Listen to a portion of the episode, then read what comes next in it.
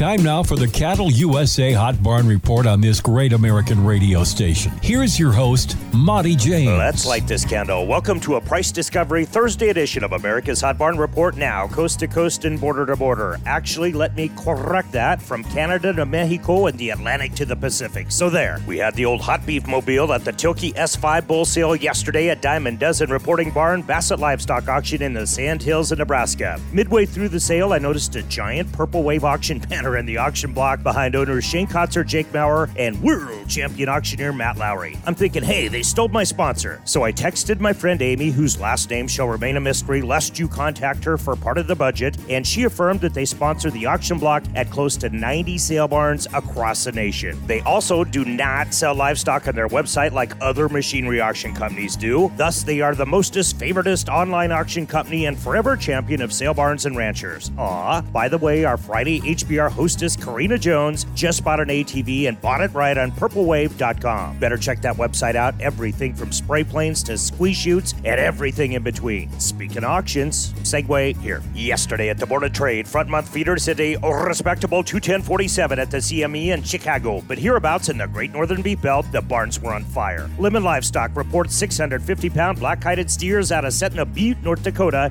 hitting 239. Our auburn haired friend Mindy Hartung from the famous Torrington Livestock Stock market says a package of 375 pound calves pegged out at 325. Whoa! 60 black heifers averaging 805 peaked at 195.50. Marshall Ringling, dead ringer for Marshall Matt Dillon at PLM, emailed overnight that a pit of 570 pound Char Blacks tapped at chats at 261.50. 920 pound black white face mobile bovine units zoomed to 207.25. Am I dreaming? Stockman's Livestock can boast of auctioneer Danny Copel's string of 475 pound Angus calves at a lofty 276. Motley Janet at Tri County Stockyards texted me in the turkey blind that 465 pound black steers lit the barn on fire at 272. It is indeed a good time to be in the old cattle business. Own it. Big sales today at Ogallala Livestock on the Colorado Nebraska border. Lonesome Dove Country. 1,000 head 1,000 weight steers off the Row Ranch today at Mobridge Livestock. Cha-ching. Buy them up at cattleusa.com. Monte James for America's Hot Barn Report. Karina Jonesy Jones in the air chair tomorrow. Be there. Hey, Sarah Metzler, why does the Beef Checkoff invest in ads on ag radio? Some will say it's, you know, sort of preaching to the choir, maybe? That's a fair question. Here at the Cattlemen's Beef Board, we hear a lot of questions out in the countryside about how the checkoff works, what checkoff dollars are used for, and who all is involved in the process.